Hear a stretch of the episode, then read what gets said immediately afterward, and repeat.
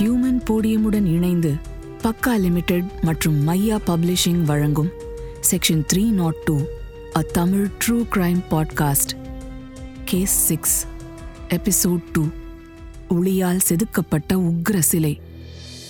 பூலாந்தேவிக்கு மறுபடியும் புருஷன் புட்டிலால் வீட்டுக்கு போக விருப்பம் இல்ல. ஆனா வீட்லயும் சித்தப்பா பிஹாரிலால் அவ அப்பா கிட்ட உன் பொண்ண திருப்பி புட்டிலால் கிட்ட அனுப்பிடு. நல்ல பசையுள்ள ஆளு. உன் பொண்ணு சாப்பாட்டுக்கு கஷ்டம் இல்லாம இருக்கலாம்.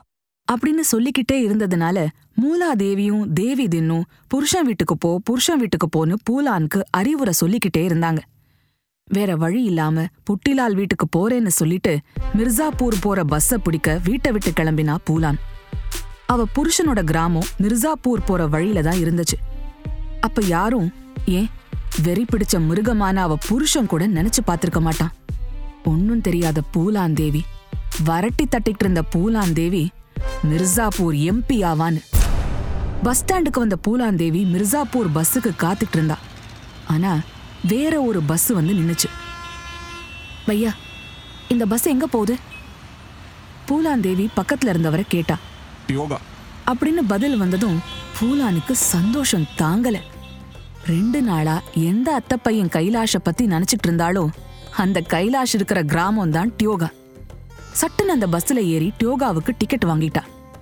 தாங்கிட்ட கைலாஷ் அவளை காதலிக்கிறேன்னு சொன்னதுனால அவன் தன்னை ஏத்துப்பான்னு தான் டியோகாவுக்கு வந்தா பூலாந்தேவி.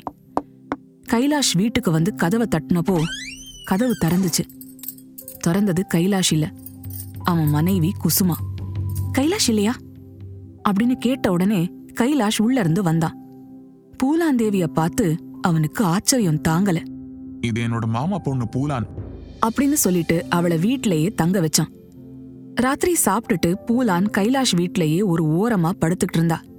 ஆனா கைலாஷும் குசுமாவும் ராத்திரி ஒன்பது மணிக்கு மேல சமையலறையில ரொம்ப பிஸியா சமையல் பண்ணிட்டு இருந்தாங்க. பூலானுக்கு புரியல. வீட்டுல மூணு பேர் தான் அத்தையும் இன்னொரு பையன் வீட்ல தான் இருக்காங்க. இவங்க மூணு பேரும் சாப்பிட்டாச்சு. இப்ப படுக்க போகாம யாருக்கு சமைக்கிறாங்க? அப்படின்னு யோசிச்சா. அவளுக்கு ஒரு யோசனை தோணுச்சு. தீதி எனக்கு தூக்கம் வரல. உங்களுக்கு ஏதாவது உதவி வேணும்னா சொல்லுங்க. அப்படின்னு சமையலறையில போய் நின்னா பூலான்.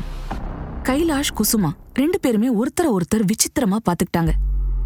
இல்ல இப்போதைக்கு உதவி ஒன்னும் தேவையில்ல. நீ போய் தூங்கு. பிரயாணம் செஞ்சு வந்திருக்க. களைப்பா இருக்கும். அப்படின்னு குசுமா சொல்ல திரும்பி தன்னோட பாயில போய் படுத்துக்கிட்டா பூலான். ஆனா அந்த ஒரு நொடியில அவ சமையலறையில என்ன நடந்துட்டு இருந்துச்சுன்னு நோட்டம் விட்டுட்டா. ஒரு நாற்பது ஐம்பது சப்பாத்தி. பிண்டி பேங்கன்னு எல்லாம் போட்டு ஒரு சப்ஜி. ஒரு பாத்திரம் நிறைய சாவல் கெட்டி தயிர் முட்டை ஆம்லெட்னு நிறைய ஐட்டம். அதோட ஒரு கூட நிறைய சரக்கு பாட்டில்கள். கைலாஷும் பேண்ட் சட்டை தோல்ல மஃப்ளர் எல்லாம் போட்டுக்கிட்டு வெளியில போக தயாரா இருந்தான். தூங்குற மாதிரி நடிச்சுக்கிட்டு இருந்த பூலான் அவன் வெளியில போகிறதுக்காக காத்துட்டு இருந்தா. கைலாஷ் கிளம்பி போன அப்புறம் தன்னோட படுக்கை அறைக்குள்ள போய் குழந்தையோட படுத்துக்கிட்டா குசுமா. சமைச்ச உணவை கூடையில அடுக்கி எல்லாத்தையும் ஒரு கொம்புல கட்டிக்கிட்டு அந்த கொம்ப தன்னோட தோள்ல சுமந்துக்கிட்டு போனான் கைலாஷ். அவன் பின்னாடியே பூலானும் நடக்க ஆரம்பிச்சா. சம்பல் ஆறு பணியார மலை பக்கம் போனான் கைலாஷ்.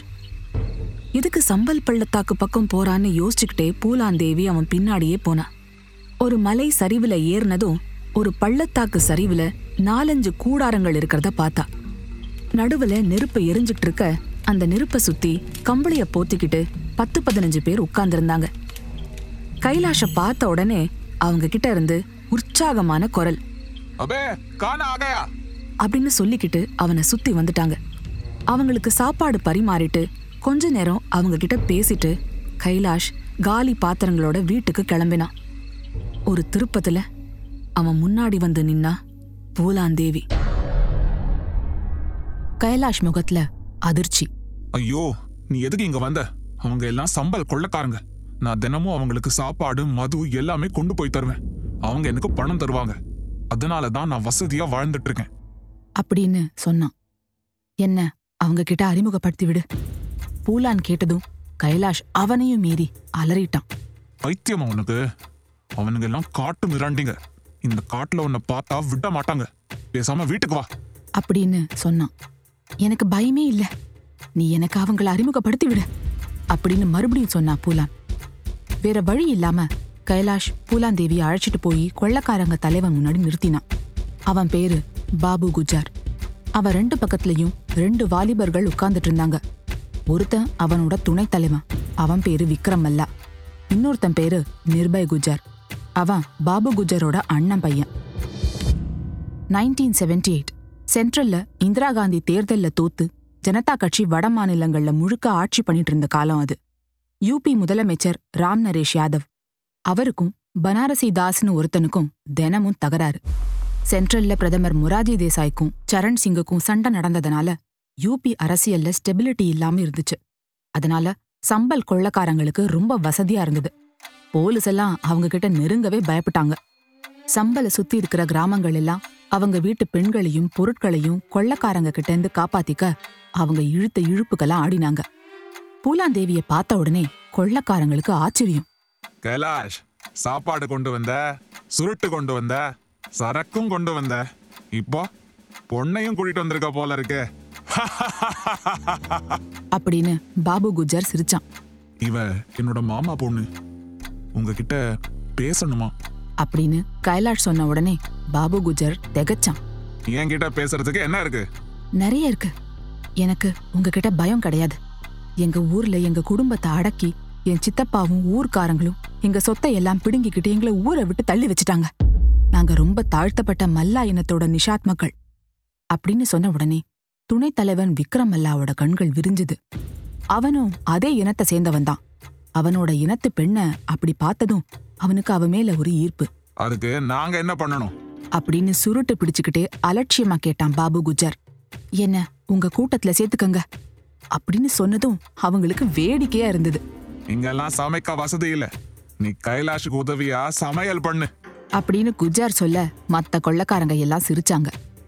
விக்ரம் மல்லாவுக்கு மட்டும் பூலாந்தேவிய பார்த்தா பாவமா இருந்துச்சு. நாங்க ஈவிரக்கம் இல்லாம கொலை பண்றவங்க. நீ ரத்தத்தை பார்த்தா பயப்படுவ. உனக்கு உண்மையிலேயே எங்க கூட்டத்துல சேரணும்னா நீ உன்னை இரும்பாக்கிக்கணும். ஒரு இரும்பு மனுஷியா மாறி திரும்ப வா நாங்க சேர்த்துக்கிறோம் அப்படின்னு சொல்ல வேற வழி இல்லாம பூலான் கைலாஷோட அவன் வீட்டுக்கு திரும்பி போயிட்டான் திரும்பி போற வழியில கைலாஷ் கிட்ட பூலான் நீ என்ன சின்ன வயசுல காதலிக்கிறேன்னு சொன்னதுனால தான் நான் உன்னை தேடி வந்தேன். ஆனா நீ இங்க வேற ஒருத்தியோட வாழ்ந்துட்டு இருக்க அப்படின்னு சொல்லி முடிக்கிறதுக்குள்ள கைலாஷ் இப்பவும் நான் உன்னை காதலிச்சிட்டு தான் இருக்கேன். அப்படின்னு சொன்னான் அங்கேயே அவங்க காதல் கனிஞ்சிருச்சு. பூலாந்தேவி ஒரு மாசமா அங்கேயே இருந்தா.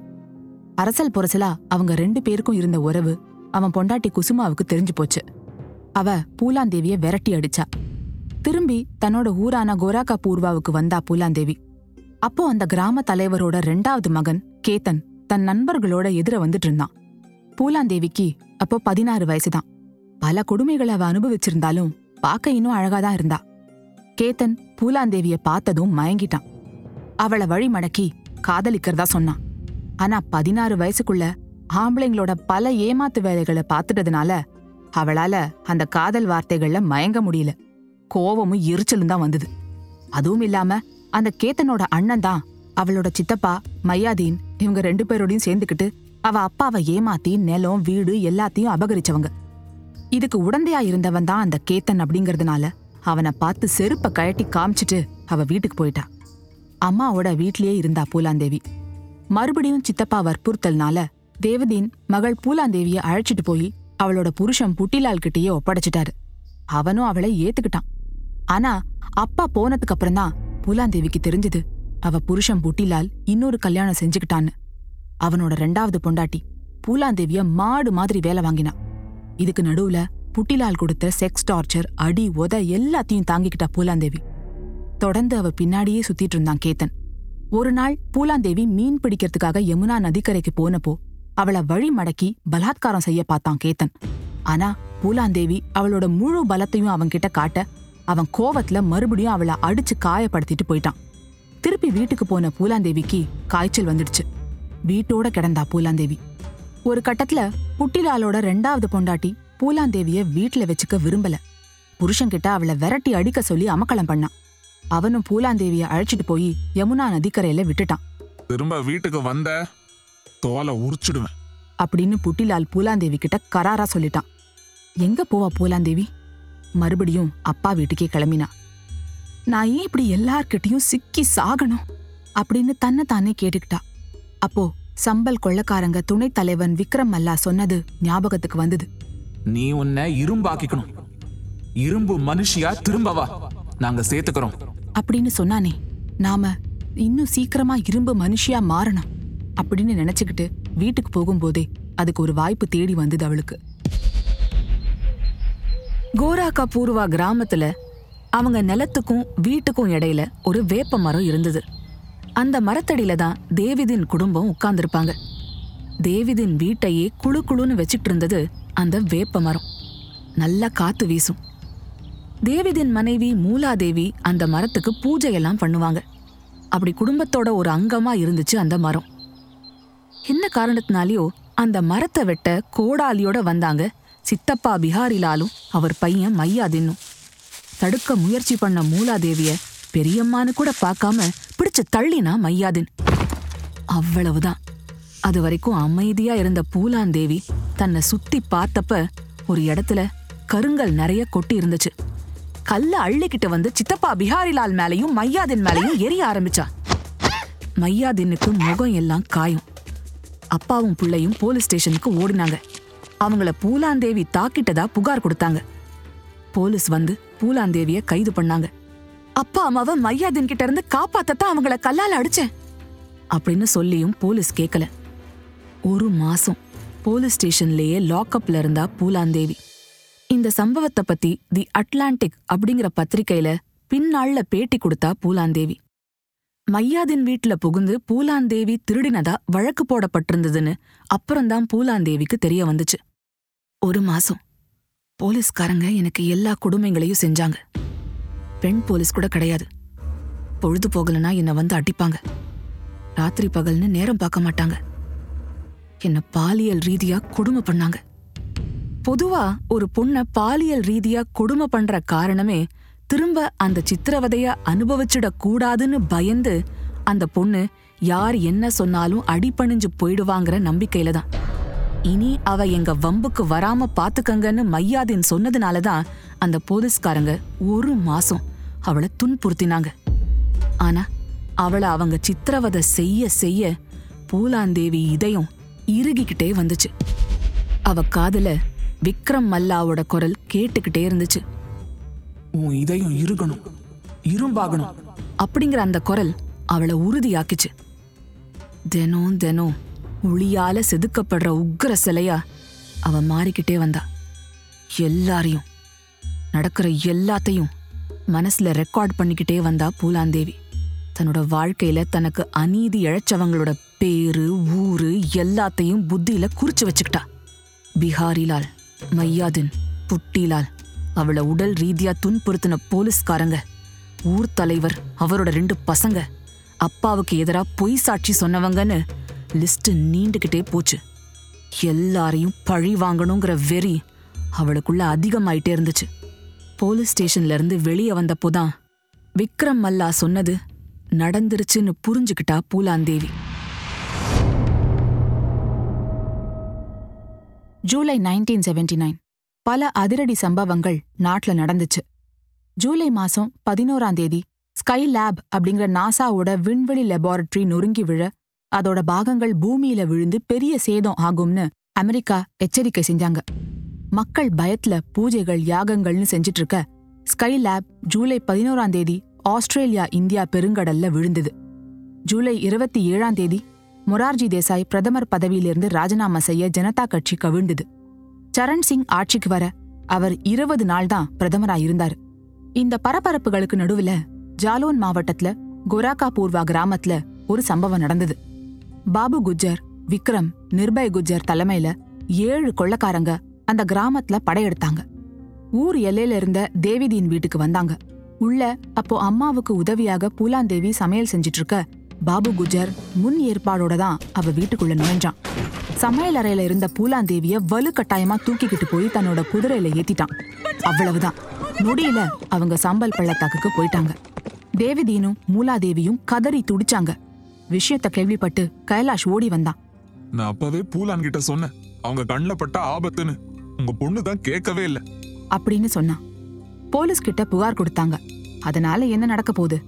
அவங்களே அரஸ்ட்ங்கிற பேர்ல பூலாந்தேவிய ஒரு மாசம் சிறையில வச்சு பாடா படுத்தினவங்க தானே. அவங்களுக்கு அவ மேல புதுசா இறக்கமா வந்துற போகுது. போதாத குறைக்கு அரசியல் குழப்பங்கள் வேற.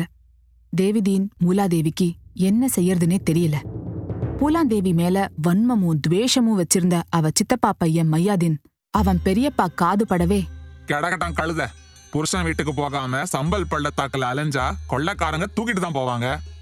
கொஞ்ச நாள் அனுபவிச்சுட்டு கொன்னு பணத்தை பள்ளத்தாக்குல தூக்கி எரிஞ்சிருவாங்க. அப்படின்னு அலட்சியமா சொன்னான். பூலாந்தேவிய தூக்கிட்டு போன பாபு குஜர் அவளை தன்னோட சுகத்துக்காக பயன்படுத்திக்கிட்டான். தினமும் கற்பழிச்சான். சித்திரவதை பண்ணான்.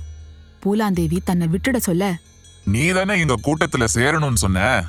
நான் உன்னை சித்திரவதையெல்லாம் பண்ணல. இரும்பு மனுஷியாக்குறேன். பூலாந்தேவிக்கு தினமும் நரக வேதனை தான். ஆனா என்ன செய்ய முடியும்? அவனும் பெரிய கொள்ள கூட்டத்துக்கு தலைவன். இதுல அவளுக்கு ஒரே ஒரு நிம்மதி. அவளை பாபு குஜர் அவனோட வசம் வச்சுக்கிட்டதுனால அவளை மத்த கொள்ளக்காரங்க யாருமே நெருங்கல. இந்த சித்திரவதைகள் தொடர்ந்துகிட்டே இருந்தது. ஒரு நாள் ராத்திரி பாபு அவளோட உறவு கொண்டதுக்கு அப்புறமா நல்லா கொரட்டை விட்டு தூங்கிட்டு இருந்தான். அப்ப பூலான் எழுந்து போய் பக்கத்துல இருந்த ஓடையில தன்னை சுத்தப்படுத்திக்கிறதுக்காக குளிக்க ஆரம்பிச்சா. அப்போ ஒரு குரல். விக்ரம் நல்லா தான் அவ பின்னாடி நின்றுட்டு இருந்தான். பூலாந்தேவி நீயும் நானும் ஒரே இனம். அதனால உன்னை எனக்கு ரொம்ப பிடிச்சிருக்கு. உன்னை பார்த்த அன்னிலேருந்தே நான் உன்னை காதலிக்க ஆரம்பிச்சிட்டேன். நீ பாபு குஜர் கிட்ட சிக்கிட்டு படுற அவஸ்தைகளை பார்த்தா எனக்கு ரொம்ப கஷ்டமா இருக்கு. அவன் நல்லா தூங்குறான். இதுதான் சரியான நேரம். நீங்க இருந்து தப்பிச்சு போயிடு. உன்னோட கிராமம் கோராக்கா பூர்வாக்கு போவாத. உன்னோட வீடு அவனுக்கு தெரியும். அதனால நீ அங்க போனா உன்னை தேடிட்டு வந்து குடும்பத்தோட அழிச்சிடுவான். அதனால லக்னோ பக்கம் எங்கேயாவது ஓடிடு அப்படின்னு எச்சரிச்சான் விக்ரம் மல்லா நீ என்ன காதலிக்கிறேன்னு சொல்ற? அப்பயே என்ன ஓடி போக சொல்ற? நீ என்ன காப்பாத்து. பூலாந்தேவி அவன் கண்களை பார்த்து சொன்னான் பாபு குஜருக்கு நாற்பது வயசு. விக்ரமுக்கு இருபத்தஞ்சு வயசுதான்னாலும் அவனை தன்னோட துணைத் தலைவரா நியமிச்சிருந்தான் பாபு குஜர். என்னால என் தலைவனுக்கு எதிராக ஒன்றும் செய்ய முடியாது. நீ தப்பிச்சு போறது தான் புத்திசாலித்தனம். உன்னை எனக்கு ரொம்ப பிடிக்கும். என் கண்ணு முன்னாடி நீ சீரழிஞ்சு போறத என்னால பார்க்க முடியாது. விக்ரம் அல்லா சொன்னான். சரி உன் தலைவனுக்கு எதிரா உன்னால ஒன்னும் செய்ய முடியாது. ஆனா நேத்திக்கு பாபு குஜரை பார்க்க வந்தாரே ஒரு காந்தி குல்லாக்காரர் அவரை போல நீ ஏதாவது செய்யலாமே? அப்படின்னு சொன்னா பூலாந்தேவி. அப்போதைய உத்தரப்பிரதேஷ் முதல்வர் பேரு பனாரசி தாஸ் சரண் சிங் ஆதரவாளரான அவரு முழு பெயர் பாபு பனாரசி தாஸ் ஜனதா கட்சி உடைஞ்சப்போ அவர் முதல்வர் ஆகணும்னு எம்எல்ஏக்களை விலைக்கு வாங்கினாரு. அதுக்கு பாபு குஜரோட உதவி தேவைப்பட்டுச்சு. அதுவும் இல்லாம பாபு குஜருக்கு டாக்கூர் இனத்துல நல்ல செல்வாக்கு இருந்துச்சு. டாக்கூர் மக்கள் ஃபார்வர்ட் கம்யூனிட்டி பணக்காரங்க. அரசியல் செல்வாக்கும் இருக்கிறவங்க. டாக்கூர் மக்களுக்கும் சரண் சிங் ஆதரவாளர் எம்பிக்களுக்கும் பணம் கொடுக்கவும் பாபு குஜார் கிட்ட தன்னோட நெருங்கின ஆதரவாளரை அனுப்பியிருந்தாரு பாபு பனாரசிதாஸ். தமிழ்நாட்டுல அரசியல் நடத்த ஆதரவு வேணும்னு சினிமாக்காரங்க கிட்ட போவாங்க. வடநாட்டுல அரசியல் நடத்த ஆதரவு வேணும்னு சம்பல் கொள்ளக்காரங்க கிட்ட தான் போவாங்க. பாபுவுக்கு பாபு செய்யாம யாரு செய்வாங்க? அப்படின்னு பாபு குஜர் அவருக்கு பதில் சொல்லி அனுப்பியிருந்தான். அதத்தான் பூலாந்தேவி குறிப்பிட்டிருந்தா. தலைவர் மொரார்ஜிக்கு எதிரா சரண் சிங்கும் பனாரசி தாஸும் சதி வேலை செஞ்சிட்டு இருந்தாங்க அதத்தான் சுட்டி காட்டியிருந்தா பூலாந்தேவி விக்ரமல்லா எனக்கு உன்னை பிடிச்சிருக்கு. வாழ்க்கையில எல்லா பொண்ணுங்களும் வசதியா ஒருத்தன் கூட பாதுகாப்பா வாழணும்னு ஆசைப்படுவாங்க. இப்போ எனக்கு பாதுகாப்பெல்லாம் தேவையில்லை. என்னோட சித்தப்பன் அவன் பையன் என் புருஷன் போலீஸ்காரங்க கிராமத்து தலைவர் பிள்ளைங்கன்னு எத்தனை பேர் என்ன சீரழிச்சிருக்காங்கன்னு நான் கணக்கு வச்சுக்கல. இப்போ பாபு குஜர் தினமும் என்ன சித்திரவதை செய்யறது கூட ராத்திரியில கொசு கடிக்கிற மாதிரி தான் தோணுது. என்னோட உடம்பு மரத்து போச்சு. ஆனா மனசு மரத்து போகல. அந்த மனசை நீ கேக்குற. ஆனா ஒண்ணு புரிஞ்சுக்கோ. என் மனசுல நிறைய கணக்கு நிறைச்சு வச்சிருக்கேன். ஒவ்வொருத்தரையா பழி வாங்கணும். முதல் குறி என் புருஷன் புட்டிலால். அப்புறம் சித்தப்பா குடும்பம். அதுக்கப்புறம் போலீஸ்காரங்க. அதுக்கப்புறம் பாபு குஜர்னு. பட்டியல் நீண்டுகிட்டே போகுது. இப்படி லிஸ்ட் நீண்டுகிட்டே போகுதே தவிர என்னால இதுவரைக்கும் ஒரு நடவடிக்கையும் எடுக்க முடியல. இங்க இருந்து திரும்பி என் கிராமத்துக்கு போனா பட்டியல் இன்னும் நீண்டுகிட்டே தான் இருக்கும். அதனால நான் தீர்மானிச்சிட்டேன். நான் ஒரு பெரிய கொள்ளக்கூட்ட தலைவி ஆகணும். அதுக்கு நீ எனக்கு உதவி செஞ்சேனா நான் உன்னோட மனைவியா வாழறேன். என்னோட உடம்பும் மனசும் உனக்கு. உன்னோட அதிகாரமும் வீரமும் எனக்கு. என்ன சொல்ற? ரொம்ப சாமர்த்தியமா பேசினா பூலாந்தேவி தன்னோட இனமான மல்லா பிரிவை சேர்ந்த பெண் அப்படின்னு அவ மேல பச்சாதாபம் காட்டின விக்ரம் மல்லா அவளோட அறிவு கூர்மைய பார்த்து ஆச்சரியப்பட்டான். பாபு குஜார் இடத்துல மல்லா இன தாழ்த்தப்பட்ட மக்கள் தான் அதிகமா இருந்தாங்க. அதிக எம்எல்ஏக்கள் உள்ள சாதி ஆளுங்க தானே முதல்வரா இருக்க முடியும். அந்த வகையில தன்னோட இனமான மல்லா ஆளுங்க தான் அந்த கொள்ள கூட்டத்துல அதிகம் இருந்தாங்க. உடனே அவன் ஒரு திட்டம் போட்டான். ஒவ்வொரு ராத்திரியும் கைலாஷ் சாப்பாடு கொண்டு வரும்போது பாபு குஜரும் அவன் அண்ணன் மகன் நிர்பய் குஜரும் விக்ரம் மல்லாவும் ஒன்னாதான் சாப்பிடுவாங்க. மத்தவங்க எல்லாரும் கும்பலா சாப்பிடுவாங்க. பூலாந்தேவி கடைசியா கைலாஷ் கிட்ட வாங்கி சாப்பிடுவா.